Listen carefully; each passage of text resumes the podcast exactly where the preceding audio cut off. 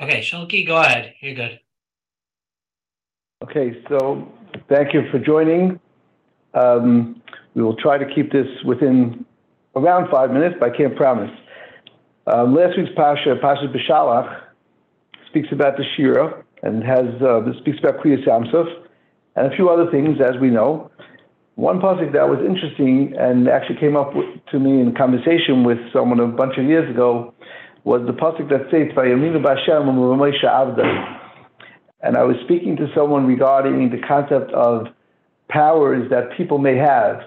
If they, if people could have koyach as far as a tam chacham or a tzaddik or a rav, a rebbe, what type of powers they could potentially have to create um, situations in the world and create life sim, etc. And you know, from my background, maybe I'm a little bit more. Um, I have more of a Litvish stance on things. And he said to me that the pasuk says by Yemina Bashem and Moshe Avdai that they believed in Hashem as well as Moshe. So we see that a manig or someone in that leadership capacity has the ability that people should believe in them and believe in their kaiches, etc. And actually, it was pretty good. I thought it was a pretty good um, riot. I wasn't sure exactly what my response will be. And just this year, when I was learning the Pasha, I actually came up with a thought, and I think it might be actually true. So in, in Mitzrayim, when the Yidden left Mitzrayim after 10 Makkahs, Moshe Rabbeinu, of course, performed all the Makkahs, and they saw the amazing things and amazing Meisim and Nisim that Hashem performed, and Moshe performed for Hashem or with Hashem.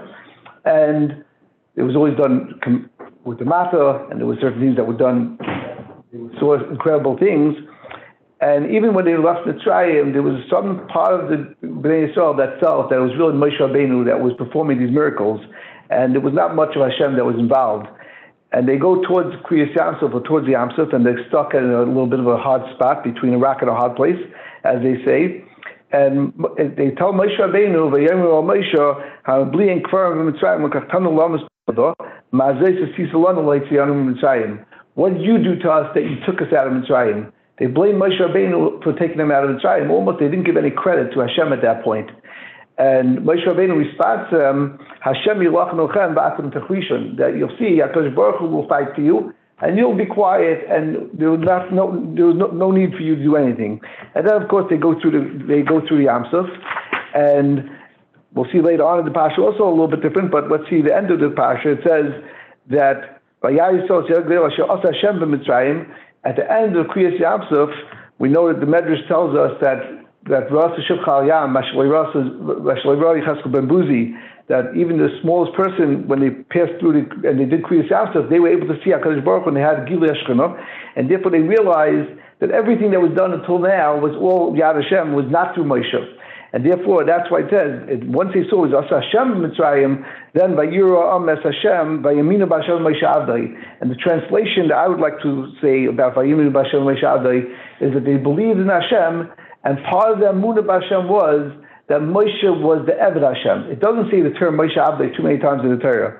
And over here it says Moshe Abdai not because they believed in Moshe. They believed that Moshe was the Eved Hashem and was only serving as a conduit for HaKadosh Baruch Hu, but ultimately everything comes from HaKadosh Baruch Hu. As we know in the Haggadah, it doesn't mention the word Moshe. It doesn't mention, except for one time when it's in a Pasuk, but otherwise it doesn't talk about Moshe Rabbeinu doing, performing any nisim, because that's really what we have to learn from the whole Yitzias Mitzrayim, and that's the Amunah that we have to have is completely in Hashem, that Hashem is the one that helped us through Mitzrayim, and as we know, that really all of this is a build-up to Matan Torah, which we'll get to in a moment.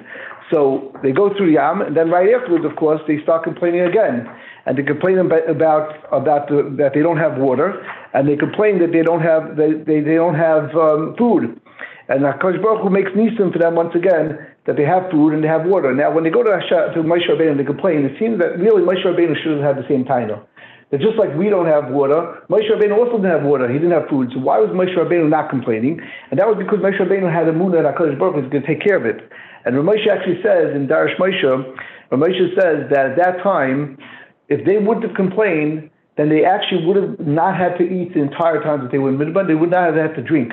Just like we find that the, that the Godim like Balsamam, that they didn't wear out, that the Godim grew with them and they and they never wore out. And why is that? Because they never complained about the, the Godim. So the same thing would have happened for water and for food. They would have been self-supported and they wouldn't have ever needed anything. But again, over there, they thought, okay, these great miracles happened through Hashem, but still, they were still a little bit on the fence. Maybe Moshe Rabbeinu was still involved, and they and they lost that emunah. And it says again that they don't have food, and they said, "Okay, take to my son-in-law Why do you take us out to this midbar?" And once again, it says Moshe Rabbeinu says, "V'yadatem ki v'yoyim Moshe v'Aaron kol b'Yisrael erev v'yadatem ki Hashem hoitzi eschem eretz Mitzrayim." Once again, he's he's stressing the point that Kodesh Baruch Hu took took you out v'nachzimah, and we didn't do anything. And the same thing later, again, by the man. It says, Hashem will be by Tziaschem Eretz Mitzrayim when I took you out of Eretz Mitzrayim.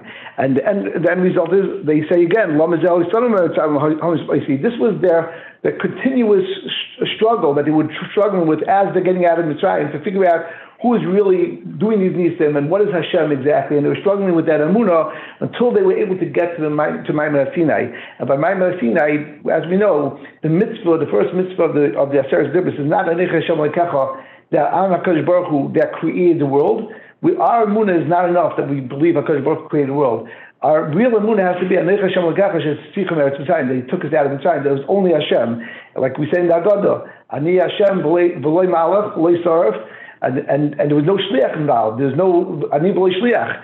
And that is ultimately the real amunah that we have to have.